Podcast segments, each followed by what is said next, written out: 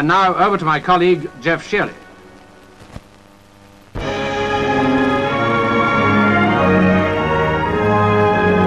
The incomparable setting of St. Peter's Square and a crowd of half a million to witness the first coronation of a pope ever held outside the basilica. Preceded by cardinals, archbishops, bishops, and heads of religious orders, Pope Paul borne aloft on the Sedia Gestatoria and flanked by officials of the papal court and the Vatican Guard.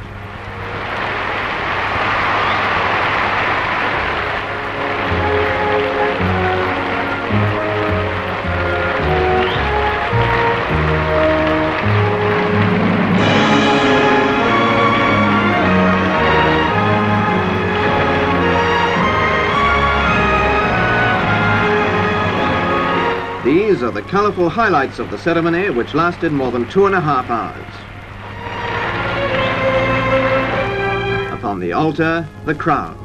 And at the altar, built on the steps of the basilica, the Pope celebrates Mass.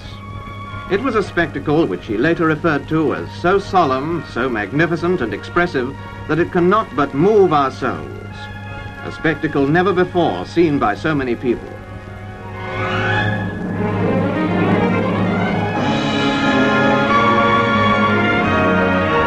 Seated on the chair of St. Peter, clad in magnificent cope and mitre, His Holiness receives the homage of the cardinals.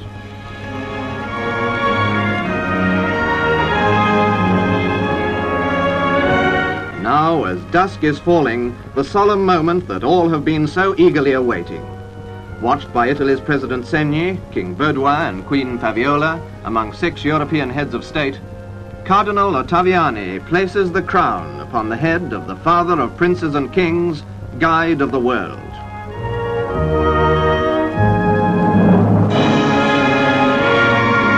His Holiness then pronounces his blessing to the city and the world.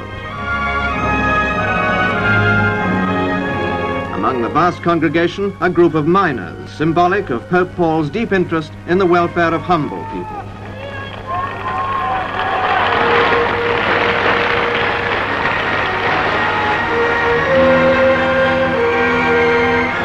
Largely due to the influence of his well-loved predecessor, Pope John, the whole world has turned with great and renewed confidence towards the papacy.